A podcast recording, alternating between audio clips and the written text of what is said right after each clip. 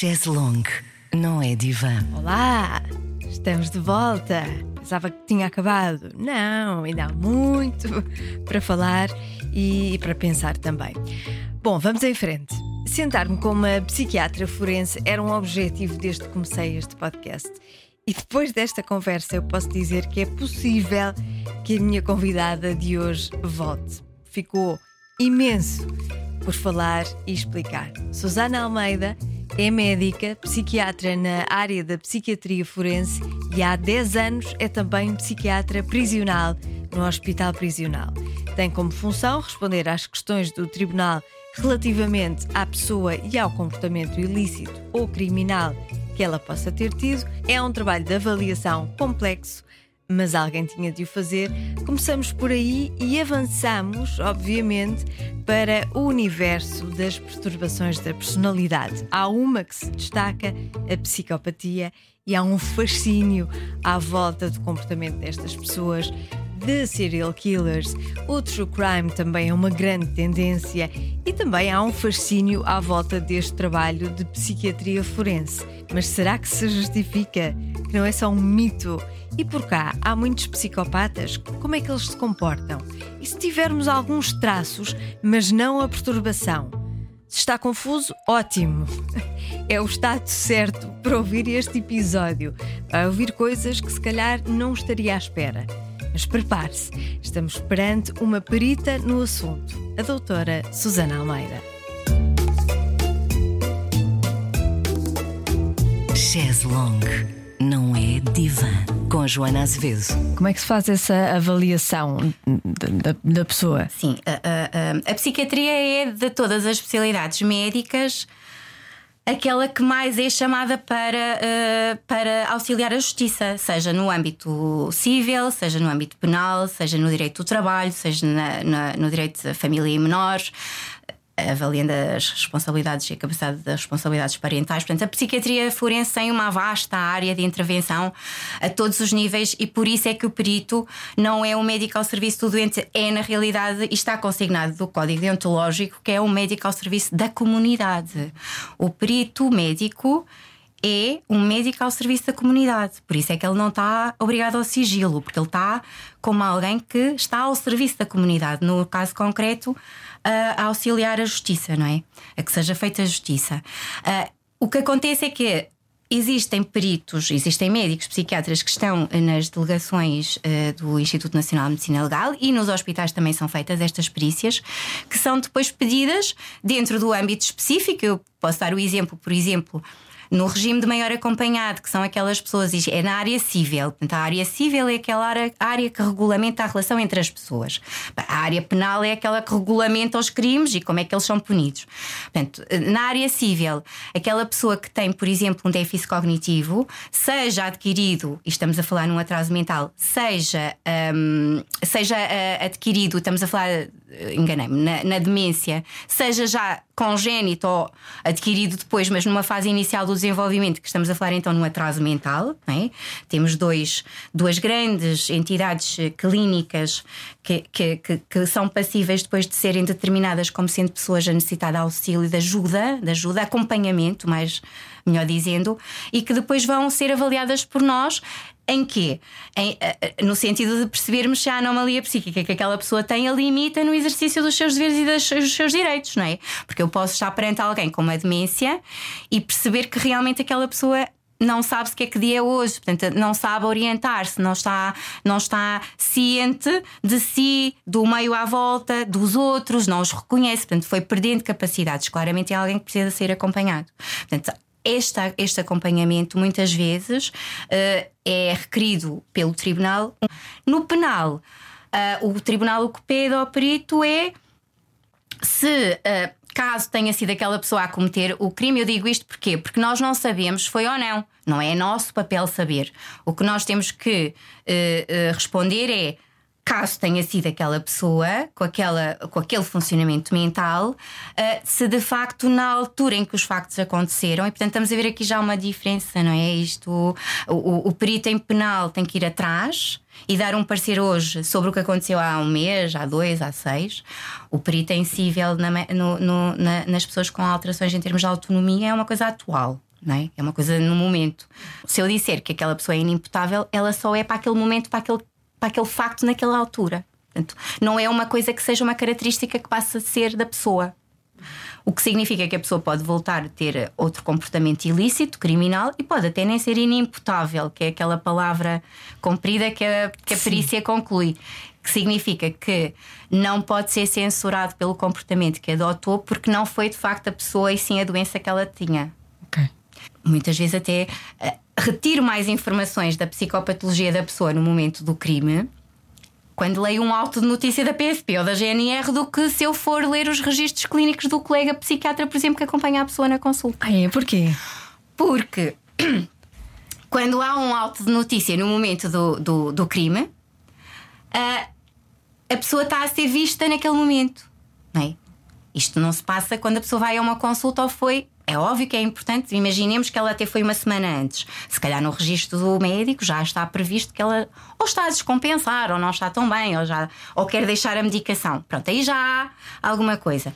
Mas no momento, quando a, a autoridade policial, seja ela qual for, a PJ, a GNR, PSP, faz o auto de notícia da ocorrência do, do ilícito, eles são muito bons a descrever aquilo que veem naquela pessoa.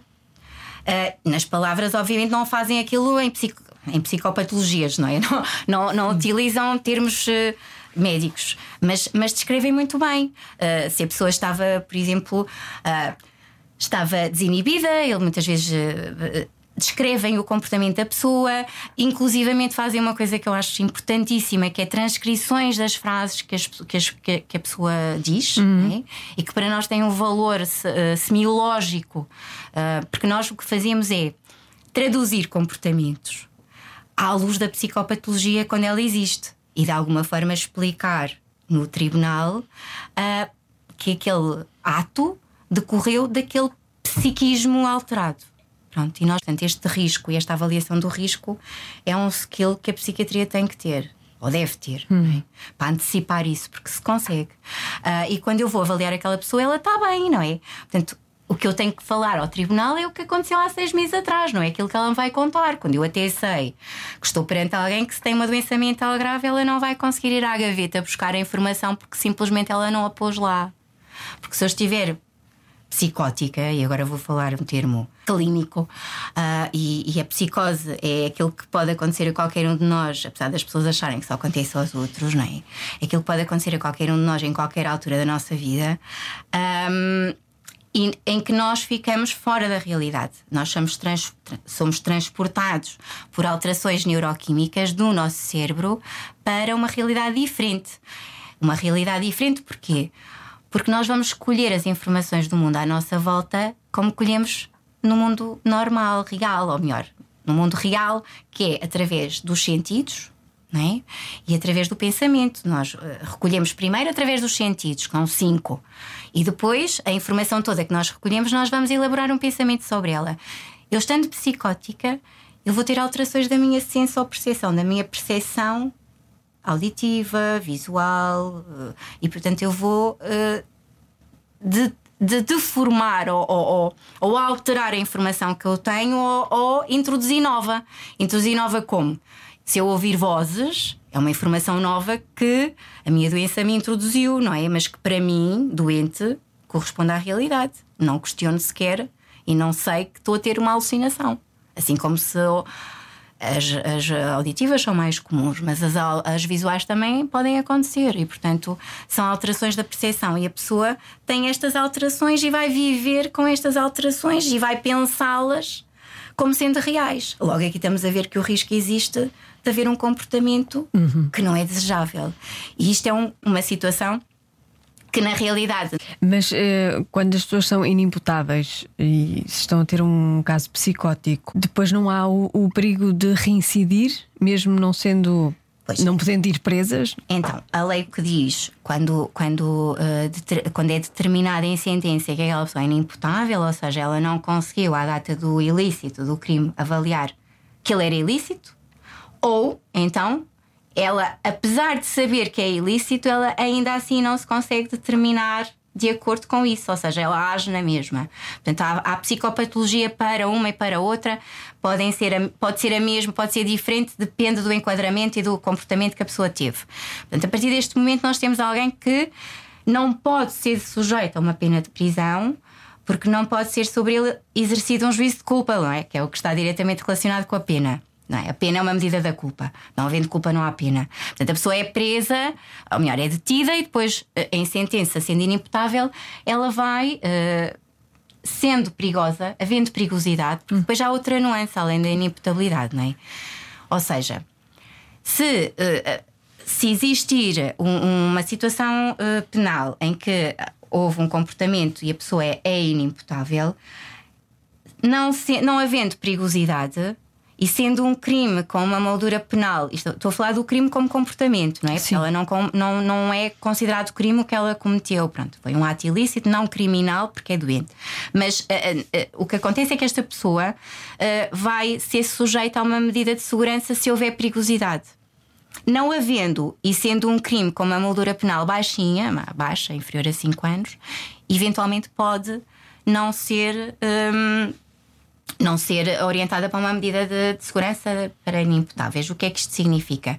Significa que esta, esta pessoa inimputável, não sendo presa, vai cumprir uma medida de segurança de internamento para tratamento numa unidade de psiquiatria forense. E nós temos em Portugal temos uh, três unidades de psiquiatria forense e temos duas unidades de psiquiatria que são prisionais. A unidade uh, do Hospital Prisional em Caxias e uma unidade na, na, na prisão de, no estabelecimento de prisão Santa Cruz do Bispo. Podem haver medidas de segurança, como nós uh, muitas vezes observamos, de um mínimo de 3, que é, normalmente é o mínimo que está previsto, e um máximo de 16.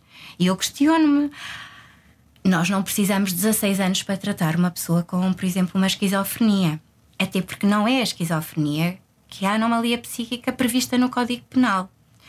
Que é outra coisa que eu acho que é importante, até a bem, a bem, a bem da estigmatização, é perceber de uma vez que uma pessoa com uma doença mental grave que comete um crime, ela pode ter um rótulo, pode ser uma, doente, uma, uma pessoa com uma esquizofrenia, com uma doença bipolar, com uma perturbação de stress pós-traumático ou qualquer outra doença com um diagnóstico. Mas o que interessa para o perito é a anomalia psíquica à data dos factos. A psicopatologia e isto não se confunde, nem deve ser confundido com diagnósticos clínicos, porque eu não posso dizer que a anomalia psíquica deste inimputável, à data dos factos, era uma esquizofrenia. Porquê? Porque eu estou a dizer que ele está e vai estar sempre como estava à data dos factos. Porque se eu tiver uma diabetes, eu vou ser sempre diabética. Se eu tiver uma esquizofrenia, eu vou ter, vou ter uma esquizofrenia sempre. Portanto, esta, esta, que, não, que eu acho que não é um preciosismo, eu acho que é o rigor semântico é exigido, não é? É dizer qual é a anomalia psíquica à data dos factos. E eu posso dizer foi um episódio psicótico. De facto. E foi. Hum. Mas a pessoa pode ser Sim. uma doente bipolar, pode ser uma, doente, uma pessoa com uma esquizofrenia. O diagnóstico é outra coisa. Até porque eh, as pessoas que têm essas doenças todas não andam a, a cometer crimes. É? Exatamente.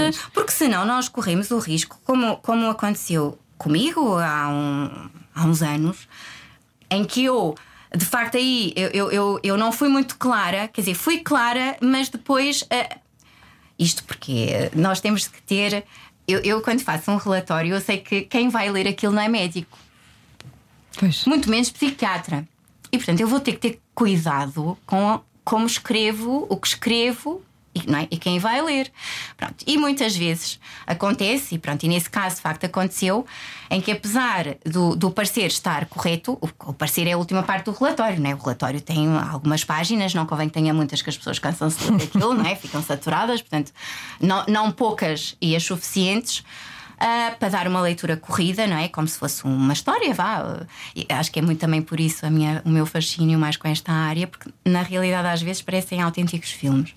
Mas uh, o, o, o, que, o que eu ia dizer em relação ao diagnóstico é que temos que ter esse cuidado, porque senão uh, corremos o risco de um juiz, uma vez num coletivo, um juiz asa, porque era um crime grave, eram três juízes, né? era um coletivo, me perguntar: então, mas a doutora diz que ele tem uma, uma esquizofrenia e diz que é uma doença crónica, portanto, ele continua com a anomalia psíquica. Não, não continua.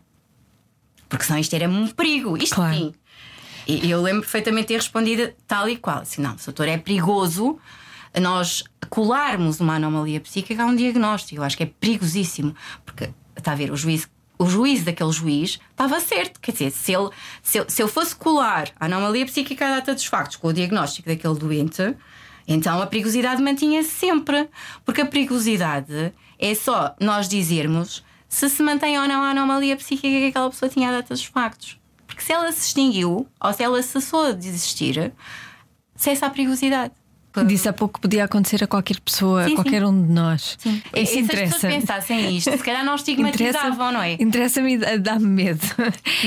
Por exemplo, a psicose puerperal. A psicose puerperal é um quadro psicótico específico que acontece exclusivamente na mulher após o parto. Está descrito e pode ser grave. Não é? Pode ser grave porquê? Porque temos uma, temos uma mãe, temos uma mulher, temos um- um- um- um- uma alteração funcional psicótica que nós sabemos que está muito relacionada também com a predisposição heredobiológica da mulher, mas não só, também com alterações hormonais, com o pós-parto, tudo aquilo. Muitas vezes até com fatores de stress ambiental, é? tudo junto. Porque qualquer doença ou anomalia psíquica é multifatorial. Qualquer uma. Por isso é que. eh, nós tratamos as doenças mentais, mas não curamos as pessoas com doença mental. Não é? Nós tratamos, mas não curamos. não é? Nós estabelecemos um diagnóstico e tratamos aquela pessoa. Sabemos que aquele, aquele psiquismo, mesmo que nós consigamos eh, eh, a remissão completa sintomática, seja de que perturbação ou doença mental for, nós, a partir daquele momento, sabemos que aquela pessoa tem risco de voltar a ter. É? Portanto, a partir daí, só nos cabe a nós, depois, juntamente com, com a pessoa, com o doente, decidir ou não, em termos de medicação e de continuidade de tratamento. Pronto. E, e é possível a pessoa ficar meses livres de medicação, eh, fazer intervalos de medicação, mas convém manter-se sempre em acompanhamento, porque nós já sabemos que a, a probabilidade de voltar a acontecer é, é, é grande. A psicose puerperal, como o nome diz, é- acontece só naquele momento. é? E, e- e qualquer mulher, nós não sabemos quem é que vai ter uma psicose puerperal, por isso é que eu digo, qualquer um de nós está sujeito a que a nossa mente através do cérebro, não é? Ah, nos causa erros de percepção e nos causa alterações em termos de pensamento, não é? Porque o pensamento e a percepção são aquelas duas funções que nós temos enquanto pessoa que são essenciais para nós estabelecermos uma relação com o mundo. Uma relação real com o mundo. Porque o que acontece nos doentes com psicose é que eles estabelecem relações com o mundo, mas são relações que só existem dentro da cabeça dele- deles daquela maneira, não é? Mas trata-se. Por exemplo, nos crimes eh, de violência de género, pode ser uma psicose ou é outra coisa e é- essa pessoa é sempre imputável? Não, nós não conseguimos dizer que neste contexto assim e tal é sempre inimputável ou neste contexto assim e tal é sempre imputável. Isto não existe, é impossível dizer. A violência de género eh, não só é comum quando a pessoa vítima tem um- um- um- uma alteração psíquica, é mais comum. Isto, o, o doente mental é mais comumente vítima do que perpetrador de crimes. Muito mais. Muito mais. O doente mental facilmente é uma vítima. E nós temos que nos preocupar é em proteger estas pessoas eh, na sua situação de vulnerabilidade. Não é? Claro. Não, é estar não é estar com medo ou antecipar que elas, te- que elas tenham uma ação eh, lesiva contra nós. Não. A preocupação social de qualquer comunidade, entendo eu, Uh, qualquer comunidade que, que, que, que, de facto se paute pelos direitos e, e- direitos e- e garantias das pessoas com perturbações psiquiátricas tem que têm que estar preocupadas em protegê-las, não é protegerem-se delas. Isto é um erro, é Claro, grave claro. E, e não, não pode, não deve. Não deve ser assim. Porque estas pessoas, quer as pessoas com demência, quer as pessoas com atraso mental, quer as próprias eh, pessoas com doença mental grave, eh, com, com, com alterações eh, da sua percepção e do seu pensamento, são pessoas que, em situação de descompensação ou em situação sempre, estou a falar nos doentes com, com, com alterações do desenvolvimento intelectual ou com, com demências, são sempre vulneráveis. Não é? E as pessoas com doença mental grave em situações de descompensação são vulneráveis também. Portanto, mais facilmente são vítimas do que agentes perpetradores de, de crimes.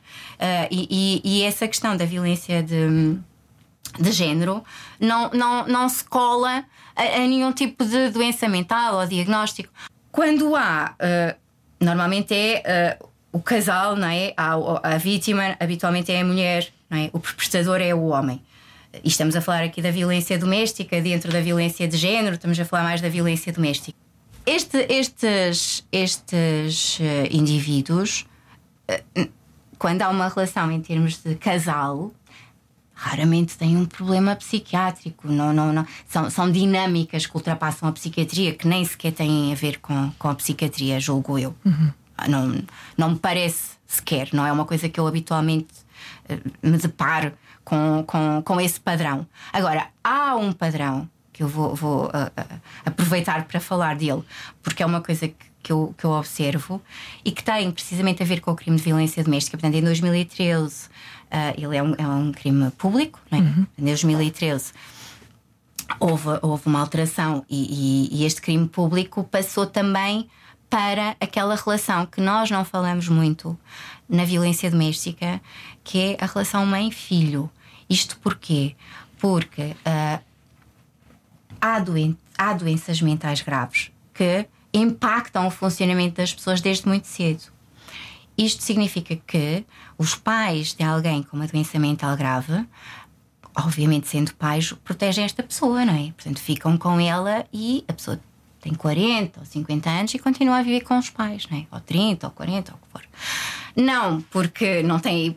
Não porque Infelizmente isto acontece, as pessoas adultas vivem não, não têm capacidade económica, não saem de casa, não trabalham, mas não têm capacidade económica e estão a viver com os pais. Eu estou a falar em alguém que vive com os pais por dependência e falta de autonomia.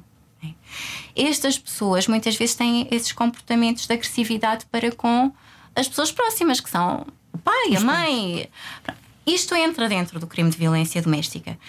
Mas com este, esta população tão específica, claramente nós estamos a criminalizar a doença mental desde que a violência doméstica passou a ser um crime público. público. E porquê? Há uns anos eu na urgência o que é que eu via? Via aquela mãe aflita daquele doente com um quadro psicótico crónico, uma coisa grave, uh, pronto, que muitas vezes também tem uh, consumos associados, que é outra coisa que pode dar uh, um quadro psicótico a qualquer um de nós que vá consumir uma substância psicoativa, seja ela qual for, nós não conseguimos saber se vamos ficar psicóticos ou não. Isto só para. Sim. para pensarmos duas vezes antes de nos metermos em chatice. Cuidado com os psicotrópicos. Exatamente. Sim. Mas eh, voltando à questão da, da, da violência doméstica intrafamiliar, mãe e filho. O que acontece é que estes doentes, antes nós víamos lá a urgência com a polícia, que às vezes até eram conhecidos da polícia, porque quer dizer, obviamente havia situações que a polícia já sabia que aquele doente descompensava, que não estava bem e ia lá à casa, a, a mãe chamava a polícia. Agora, a mãe chama a polícia, como fazia antes, a polícia até pode levar esta pessoa à urgência e a pessoa até pode ser internada. E mas o que é que acontece? Assim que ela sai do internamento, vai ser ouvida pelo juiz, porque é um processo que não tem lugar a desistência da caixa. Sendo crime público, não há lugar a desistência de queixa. O que é que acontece? Quantas mães eu já ouvi, mas quantas não têm conta, de me dizerem ao telefone: Eu não percebo porque é que o meu filho está preso. Eu não queria que ele fosse preso. Eu queria que o internassem para o tratar. Pois. Isto é uma coisa que eu acho que não é pensado. E, e, eu, como psiquiatra, que lido diretamente com as coisas, porque estou lá, não é? Dentro da. Sim. Da, da, consigo ter esta perspectiva, não é? Esta visão. Esta visão mais de cima.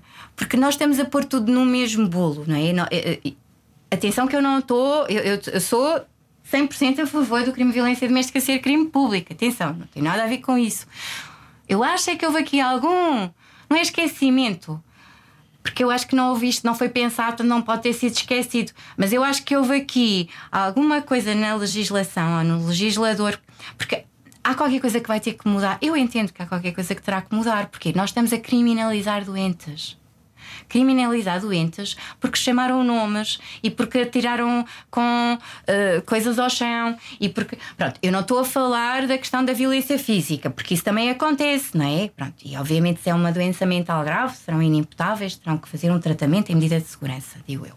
estou a falar é naquelas coisas que até para mim são menor, que eu penso assim: eu internava esta pessoa e não acontecia mais nada tinha que haver uma maior preocupação com o risco de violência, porque é óbvio que está presente, mas não, não, não, Não era preciso haver. não um era processo preciso, como dizia o Herman, não há necessidade. Sim, não há mesmo. Não havia necessidade. Não há. Sim. E é uma angústia, porque as próprias vítimas, as mães, e eu estou a falar agora no plural porque há um padrão, e qualquer colega, qualquer psiquiatra que ouça, percebe e sabe que é assim. É? Mãe, filho, filho adulto, eh, não autónomo, com uma doença mental gravíssima, que muitas vezes não quer ir à consulta, não faz medicação, não quer, pronto. E às vezes até é internado compulsivamente e tudo mais. Há uma situação que agora a lei eh, faz com que exista esta penalização e esta criminalização deste subgrupo de ofensores eh, de violência doméstica. Como, como Nunca vê, tinha pensado nisso. Pois acho que grande parte das pessoas talvez não tenha pensado nisso, mas nós não podemos nunca comparar o homem que agride a mulher durante 20 anos Claro. com um doente com uma esquizofrenia residual de há 10 anos que deixa o injetável e que depois parte os vidros e, e insulta e bate. É, diferente, não é? Não é comparável. E estamos a meter num saco tudo e, e- e- eu. É, é tremendamente injusto. Quando eu hum, comentei que ia falar com uma psiquiatra forense, o entusiasmo foi total, porque toda a gente, não sei se já reparou, mas há um fascínio pelo true crime Ah. e pela hum, psiquiatria forense. Se calhar com imensos mitos que é preciso eh, derrubar. E então, eh, quando eu perguntei, mas têm perguntas? Eles, como é que se lida com um psicopata? Porque é aquilo que nós vemos no true crime, não é? São quase sempre sociopatas ou psicopatas, e depois a avaliação é feita por psiquiatras forenses e aquilo é tudo fascinante. Na realidade, é assim. Não. Primeiro, nós o que temos eh, são. eh, Antes de, de explicar, tem, tem alguma explicação para esse fascínio que há, principalmente no género feminino, pelo true crime? Não. Assim, Não, pronto. Pronto, eu, eu sempre tive fascínio pela, pela, pelo true crime, mas eh, já há muitos anos, não é? Mas era mais Agatha Christie. Pois, mas agora há Ah, podcasts, há Sim, séries, há podcast, documentários. tudo. Isto agora está tá com uma. É uma trend um bocadinho diferente. Exato. Pronto, aquilo que me interessa, que sempre me interessou muito, foi de facto o psiquismo de, de- de- destas pessoas, né? exatamente o que é que se passa na cabeça delas de, de- doença, de, anormal, de, de patológico. Por isso eu sou médica, não é? Ah, mas o que eu constato é que de facto estamos a falar de anomalias psíquicas, a psicopatia não é algo que encaixa no, no artigo 20 do Código Penal do número 1 da inimputabilidade. não, não, não. Muito pelo contrário. A psicopatia não encaixa. Porquê? Porque o, o- o- nós temos no nosso ordenamento jurídico, em termos penais, temos o artigo do Código de Processo Penal, o 159, que é aquele que prevê a avaliação da inimputabilidade. A avaliação eh, médico-legal da psiquiatria para aferir então o artigo 20 do Código Penal da inimputabilidade. Depois temos o 160, que é a avaliação da personalidade. A personalidade da pessoa não é uma anomalia psíquica. Ou seja, um psicopata pode ir preso. Um psicopata vai preso. Vai preso. E mais, o, o psicopata não só vai preso, como pode ver agravada a sua pena se for confirmada a sua psicopatia. Porquê? Porque se for confirmada a sua psicopatia, que é eh, um extremo, vá, de uma perturbação da personalidade que nós conhecemos, que é a perturbação da personalidade antissocial, que é- há outro mito em relação a essa perturbação da personalidade. É que eh, há pessoas que acham que, ele- que eles são antissociais, portanto, eles, que, se eles, que eles se isolam. estão à margem. Não, não, não. O associal é que está à margem. Normalmente é um esquizotípico, é um paranoide, portanto, é uma perturbação da personalidade diferente, de, outro, de outra esfera. O antissocial, para ser antissocial, ele está no meio de nós, dentro, no meio, está aqui connosco. Ok. Está aqui, está em casa, está na mercearia, no supermercado, está, está no cinema, está em qualquer lado. Ele Está em família, está em Está em família. família. Pronto. E são pessoas que são perturbadas e perturbadoras. E muitas vezes até se nota a, a pessoa que convive com esta outra, o que nota é que se sente perturbada por aquela pessoa, não tanto que a pessoa é perturbada. A pessoa pode sentir ali algum incómodo, um desconforto, um, uma incapacidade de estabelecer empatia, diálogo, Conexão. Mesmo que essa pessoa seja, que normalmente são sedutores, eu estou a falar no, no masculino porque habitualmente eh, são homens. Ah, são sedutores, manipuladores, portanto, são pessoas que têm, ah, têm que ter é? um QI razoável para conseguir. eh, porque às vezes nós utilizamos as palavras, por exemplo, manipular. Está bem, manipular, mas manipular é preciso ver se estamos a falar aqui da criancinha que nos manipulou para fazermos isto ou para ir aqui ou ali, ou estamos a falar de alguém com uma psicopatia que nós nem damos conta que nos estão a pôr uns patins e nós estamos a ir. Porque não, não, não damos mesmo conta. Portanto, há, há- há- alguém que, que, que tem esta capacidade de nos fazer e de nos envolver e que a pessoa não, não, não dá conta. Portanto, isto é que é perigoso. Não é? E a perigosidade do psicopata, sendo aferida em, em meio judicial, não é? penal, pode ser hum, fator agravante da pena. Quando diz que, que essas pessoas nos envolvem e nos manipulam, Uhum. nem sempre um, um sedutor e um manipulador Não. é um psicopata, não, A é? maior parte não é. Pois. eh, Nós temos é que partir ao contrário. Às vezes, às vezes vemos nas revistas eh, sinais de que é um psicopata e, e pensamos: será que eu sou psicopata? Eu Não. tenho aqui duas ou três características. Não. Não, nós estamos a falar. Nós estamos a falar de, de traços ou de características da personalidade que é uma coisa padrão. É assim, porque é que eu falo na percepção da personalidade antissocial? Que, pode ser característica do Manel, da Maria, da Francisca, ou do Guilherme ou do, de quem for, não é? São pessoas diferentes, mas há um padrão. É assim que nós fazemos diagnóstico. Claro. Há um padrão de comportamento. Estamos a falar de algo que é comportamental. Nós percebemos a perturbação da personalidade pela forma como a pessoa se comporta. Isto porquê? Voltando à personalidade, para depois percebermos melhor um bocadinho a perturbação da, da dita. é? A nossa personalidade, que é a nossa forma de ser e de estar conosco, com os outros e com o mundo, é? é algo que, do ponto de vista académico e para ser prático, se divide em dois grandes componentes. Tem o temperamento, que é aquilo que eu carrego comigo. É, é se eu vou ser mais extrovertida, mais introvertida, se eu vou ser mais ou, mais ou menos hum, sociável, ou se eu consigo integrar-me melhor ou, ou menos bem, ou se eu tenho, do, do ponto de vista do meu. ah, não é o humor, mas também é, não é? Do, do- da- minha do meu estado anímico e do meu estado. ah, pronto, é- quando nós dizemos, ah, é muito temperamental, pronto, alguém que reage de uma forma mais impulsiva, mas é temperamental, tem a ver com a- as características que nós não controlamos, já trazemos connosco. pronto. E depois há outra coisa, que aí sim a responsabilidade é de todos nós, que é o caráter. Portanto, o caráter não nasce connosco. Ninguém nasce com caráter. Ok. Nós nascemos todos com o nosso temperamento. O caráter começa a partir do momento em que interagimos com o meio. O primeiro momento em que intera- interagimos com o meio. Quando nós começamos a. Nascemos, não é? E vemos as coisas, interagimos e começamos. A partir daquele momento, o caráter vai se estruturando. Depois pode-se estruturar bem ou mal. A estruturação anómala do caráter vai traduzir então a perturbação da personalidade, desde que preencha determinados requisitos lá do, do tipo de perturbação da personalidade. Isto é importante porquê? Porque todos nós contribuímos para a formação do caráter de todos nós. Não é? Certo. Isto porque agora me lembrei de um amigo meu, de um amigo e colega que diz que cada, cada, cada, cada país tem os psicopatas que merece. Porque à partida nós Essa é uma estávamos. grande frase. Nós estávamos. nós, está- nós estávamos na conversa, ele é espanhol. Nós estávamos na conversa, pronto, a- precisamente a propósito de não haver psicopatas em Portugal. Os psicopatas de, de, E, e os serial, serial killers, Serial killers, é? que há muito nos Exato. Estados Unidos e aqui não. não A propósito do- dos psicopatas em meio criminal, não é? Na- nós, não, nós temos um GNR que, que matou três pessoas em 1900 e qualquer coisa. Pronto. Não há, de facto, não, é? não estamos na América. A América é. proliferam, não é? Mas porquê? Pois não sei.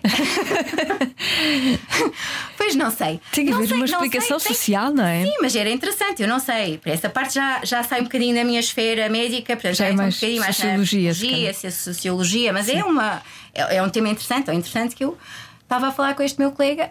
Ele tem esta máxima, não é? Qualquer uh, país tem os psicopatas que, que merece. Uh, o que, o que nós vemos e que eu vejo sobre representado no meio prisional é, é a perturbação antissocial da, da personalidade. Pronto. E a perturbação antissocial da personalidade é, está sobre representada no meio prisional. Uh, é, é, compreensível, não é? Portanto, a pessoa que tem uma perturbação da personalidade tipo antissocial, alguém que está completamente indiferente uh, aos direitos de, das outras pessoas. Portanto, é alguém que manipula, controla, pronto.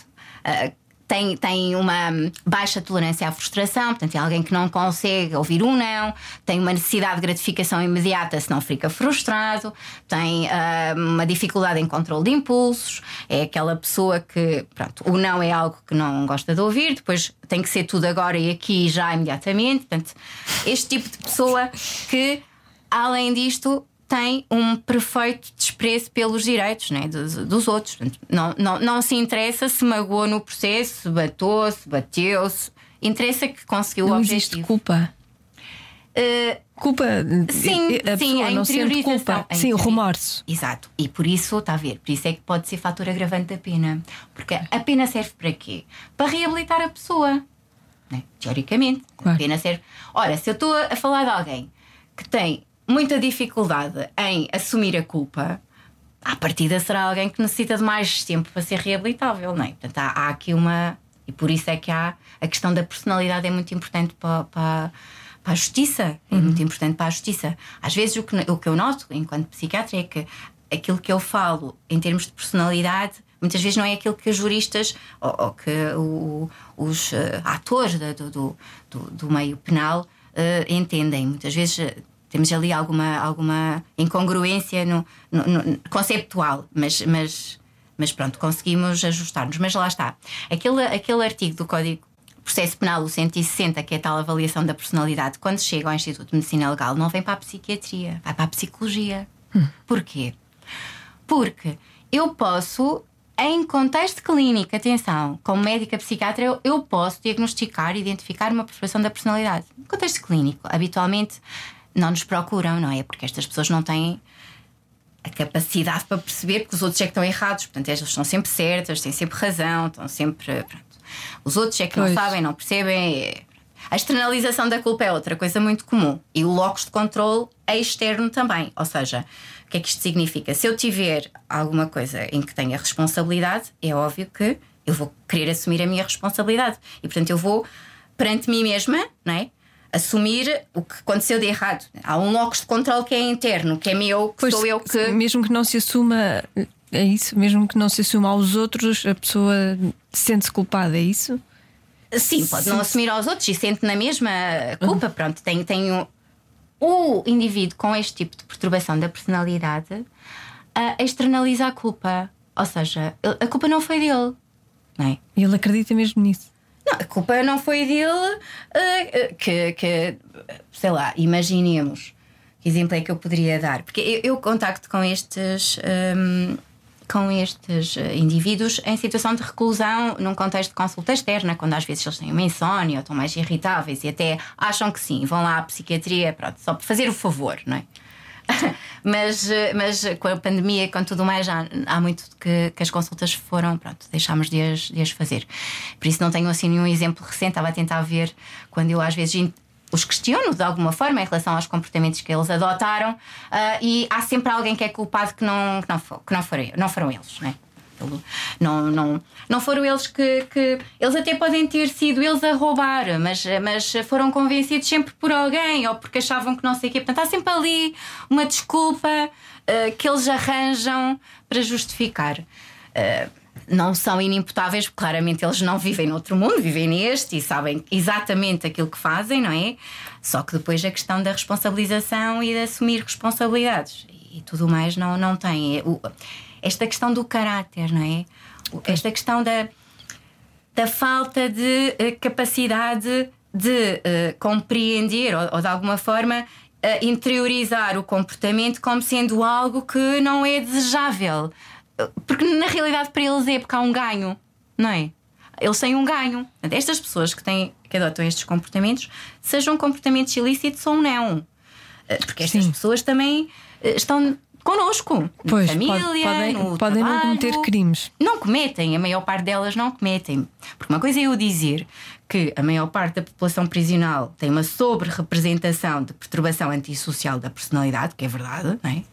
Outra coisa é eu dizer que as, que as pessoas com perturbação da personalidade antissocial têm maior propensão para cometer ilícitos. Não, não é necessariamente Pois, assim. Eu, eu sei é que num ilícito a probabilidade de encontrar o antissocial é maior. Não é a probabilidade do. Não é ao Claro, contrário. Portanto, claro, São sim. coisas que, que é preciso ser, ter algum rigor Uhum. para, não, para não induzir as pessoas em, em erro. Ah, mas estes- estas pessoas não têm nem praticam, grande parte delas, crimes nenhums. Muitas vezes até são válidas no trabalho que fazem. São pessoas de sucesso. Sim, por exemplo, há um estudo ah, espanhol. Os espanhóis dedicam-se muito a, a- esta questão da, da, das- da personalidade, da- dos traços de personalidade. E sabemos que, por exemplo, profissões que exijam distanciamento ou mais frieza ou mais distanciamento, ah, um profissional que tenha traços, não estou a dizer uma perturbação da personalidade full blown, não é? Ah, completa, mas já alguns traços antissociais, é uma coisa que pode ser desejável. Ok. Por exemplo. Por exemplo, e os meus colegas cirurgiões que me perdoem, que eu, que eu era, uma, era uma das minhas opções. Não é novidade, já ouvi já. Sim, sim. Era, cirurgiões. era uma das minhas opções, não, não voluntária, mas by proxy, porque aparentemente eu teria muito jeito para ser eh, cirurgiã e, para, e Ah, sim? gostava mesmo de. eu cheguei a, a ser segunda auxiliar no bloco operatório, pronto, mas não era a minha, de facto, não era a minha, a minha área.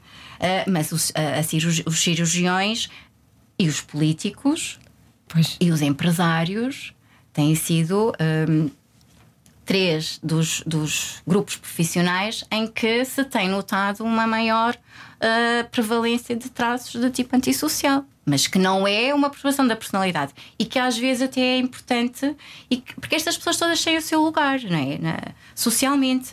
Por exemplo, um exemplo que eu costumava dar nas aulas tem a ver com a perturbação.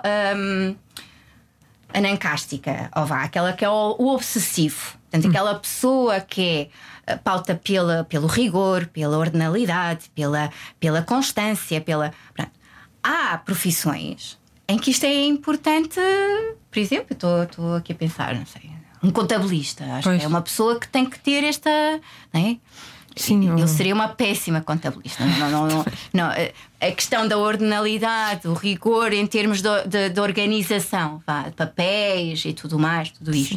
Portanto, isto para dizer que há traços de personalidade que, que, nó- que nós não sabíamos que a pessoa tem, mas que se calhar tendo até aquilo que faz com que ela se ajuste ao seu meio e à sua profissão. Por exemplo, há traços mais.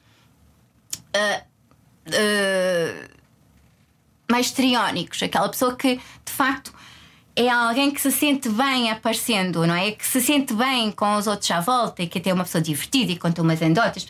Esta pessoa pode ter, na realidade, ou pode fazer teatro, ou pode.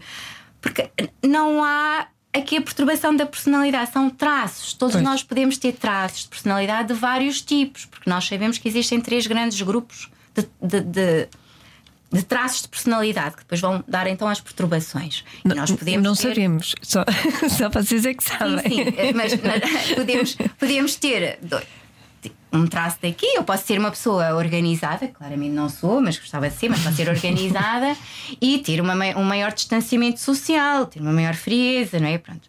Estou aqui a ter uma- um traço mais do cluster do, do antissocial e um mais eh, de um cluster onde estão mais os ansiosos, os obsessivos. Pronto, Isto, isto acontece, todos nós temos este. Podemos ter traços de, de personalidade que não são perturbações. não são perturbações, muito pelo contrário, podem nos ajudar Uhum. Pois.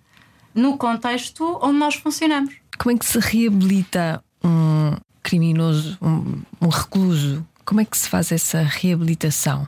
Em determinados estabelecimentos prisionais ex- existem programas de, de, hum, programas de intervenção no sentido da reabilitação daquelas pessoas. Essa intervenção eh, e eu como psiquiatra aquilo que eu evito é psiquiatrizar o que é que seja que não seja da minha área. Portanto, Sim. nesse contexto não, não tenho, não, não acho que tenha que ter a, a, psiquiatria participação nenhuma, mas aquilo que eu acho que era importantíssimo, importantíssimo, importantíssimo, porque esta confusão ainda existe hoje na cabeça das pessoas, era a existência de psicólogos. E psicólogos nos estabelecimentos prisionais existem. Existem, eu sei, eu já trabalhei em estabelecimentos prisionais antes de vir para o hospital prisional, ainda estava no Serviço Nacional de Saúde, existem. A questão da reabilitação e a intervenção em termos de uh, psicologia, uh, julgo que teria que ser uma coisa. Agora estou-me a lembrar, por exemplo, nos crimes uh, sexuais de menores, o abuso sexual de menores, uhum. os, os, os, indivíduos que, pronto, que as pessoas confundem, vou aproveitar aqui que tenho, que tenho palco. a maior parte dos pedófilos não é abusador nem agressor sexual. A maior parte dos pedófilos não incorre nos no pensamentos que têm. E há um erro gravíssimo que está a ser feito e que vai contra nós todos, enquanto comunidade, que é parte-se do princípio que a pedofilia é sinónimo de crime e não é. Isto é falso. Não, não são todos, mas uma parte significativa, ou a maior parte, até me arriscaria eu a dizer, dos indivíduos presos por crimes de, de abuso ou violência sexual eh, em crianças não tem critérios de diagnóstico de pedofilia. Portanto, há, Ai, isto é muito estranho para a minha cabeça. Há aqui, há aqui uma situação okay. que, é, que é mesmo assim. Nós não podemos estar a colar um diagnóstico psiquiátrico a um crime. Isto é gravíssimo gravíssimo, atenta contra os direitos das pessoas que têm esta perturbação, que é uma perturbação mental como outra qualquer. Obviamente que eu sei que a moral das pessoas é muito elevada e as pessoas censuram muito, as pessoas são todas muito virtuosas. De facto, a pedofilia é uma coisa que nos repugna. Que estas pessoas, com esta reprovação social, mesmo que percebam e percebem que têm um problema e querem procurar ajuda, não têm onde. E não têm a quem. Porquê? Tenho Porque nós vemos na televisão, logo ao abrir as notícias, pedófilo detido, não sei onde, não sei das quantas. Mas quem é que esteve lá a fazer o diagnóstico? Dá vontade de telefonar para a televisão, oh, desculpe, é como o outro, não é da guerra. Assim, olha, desculpe, é do consultório da psiquiatria. Quem é que fez o diagnóstico de pedofilia a esse senhor que foi detido hoje? É que eu estou muito interessada em saber. Não é?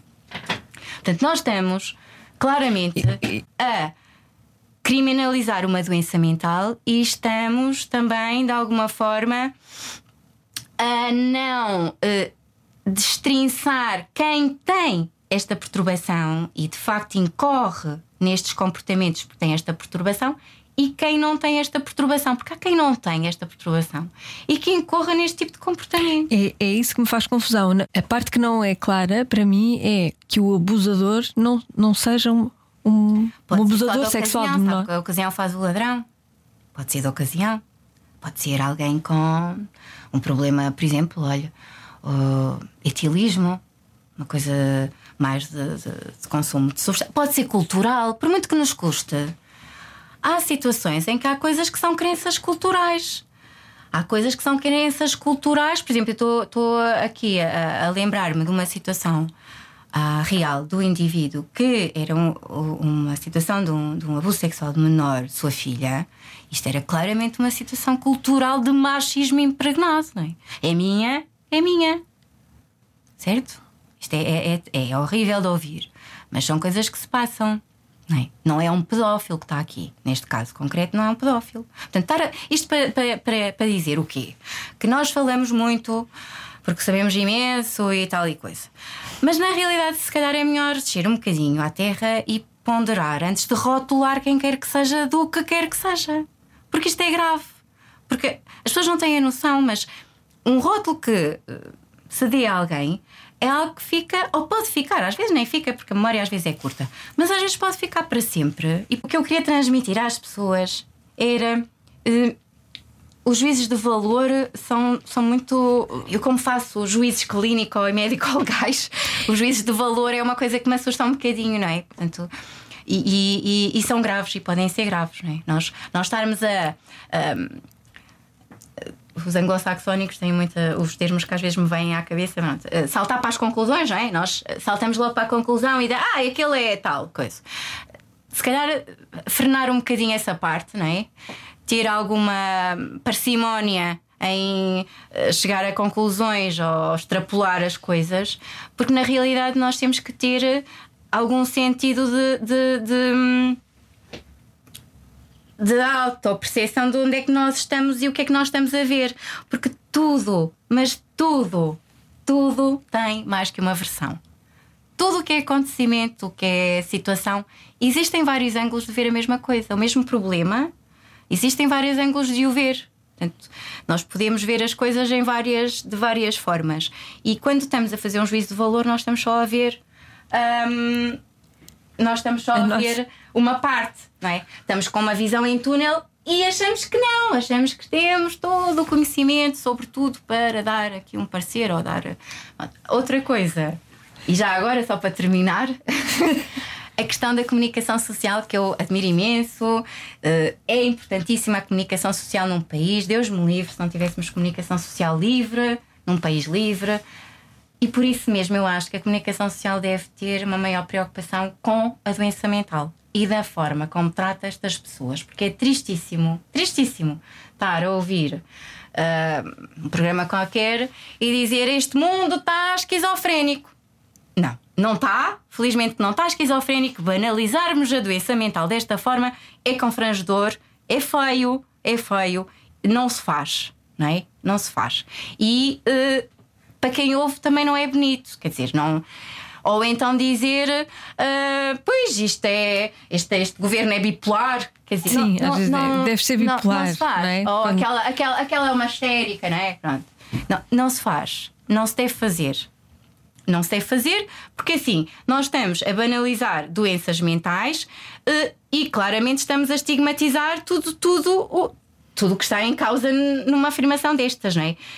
E mais, a questão da doença mental e a questão da banalização é gravíssimo, porque nós estamos, a, a, de facto, a tornar uma coisa que é importante, significativa, porque assim, obviamente toda a gente se ignoraria se um deputado na Assembleia, como alguém disse há, aqui há um tempo, que não sei o que, é um histérico, uh, se dissesse, olha, o senhor é um canceroso, não é? Ou seu diabético, não é? Quer dizer, claro, olha a fibromiálgica. Não é assim, não é? Este, este, não é? Ou este mundo está uma hipertensão arterial. Nem pode estar, eu acho que às vezes até está, não é? Mas. Tinha mais graça. Neste mundo está uma hipertensão arterial, tinha mais graça. Muito mais. E está deslipidémico e está com, com, com diabetes também. Tem todos os fatores de risco para doença cardiovascular. Mas é verdade, sim, nós não associamos a doença física e associamos logo a doença mental. Porquê? Porque é assim, o estigma já parte dentro da nossa cabeça já. Nós não temos o afastamento que temos de uma perna partida. Estranhíssimo, quase paradoxal, não é? Por outro lado, não temos nenhum problema em dizer, epá, é histérica. Pronto, mais uma aprendizagem. Susana, muito obrigada. Adorei. Que agradeço este, este palco para eu dizer aqui vir partilhar as minhas indignações. Venha sempre, quando tiver alguma, diga-me e, e, combinamos e volta Com cá. Com certeza. Está bem? Tá, voltarei. Obrigada, Obrigada pelo convite. Obrigada.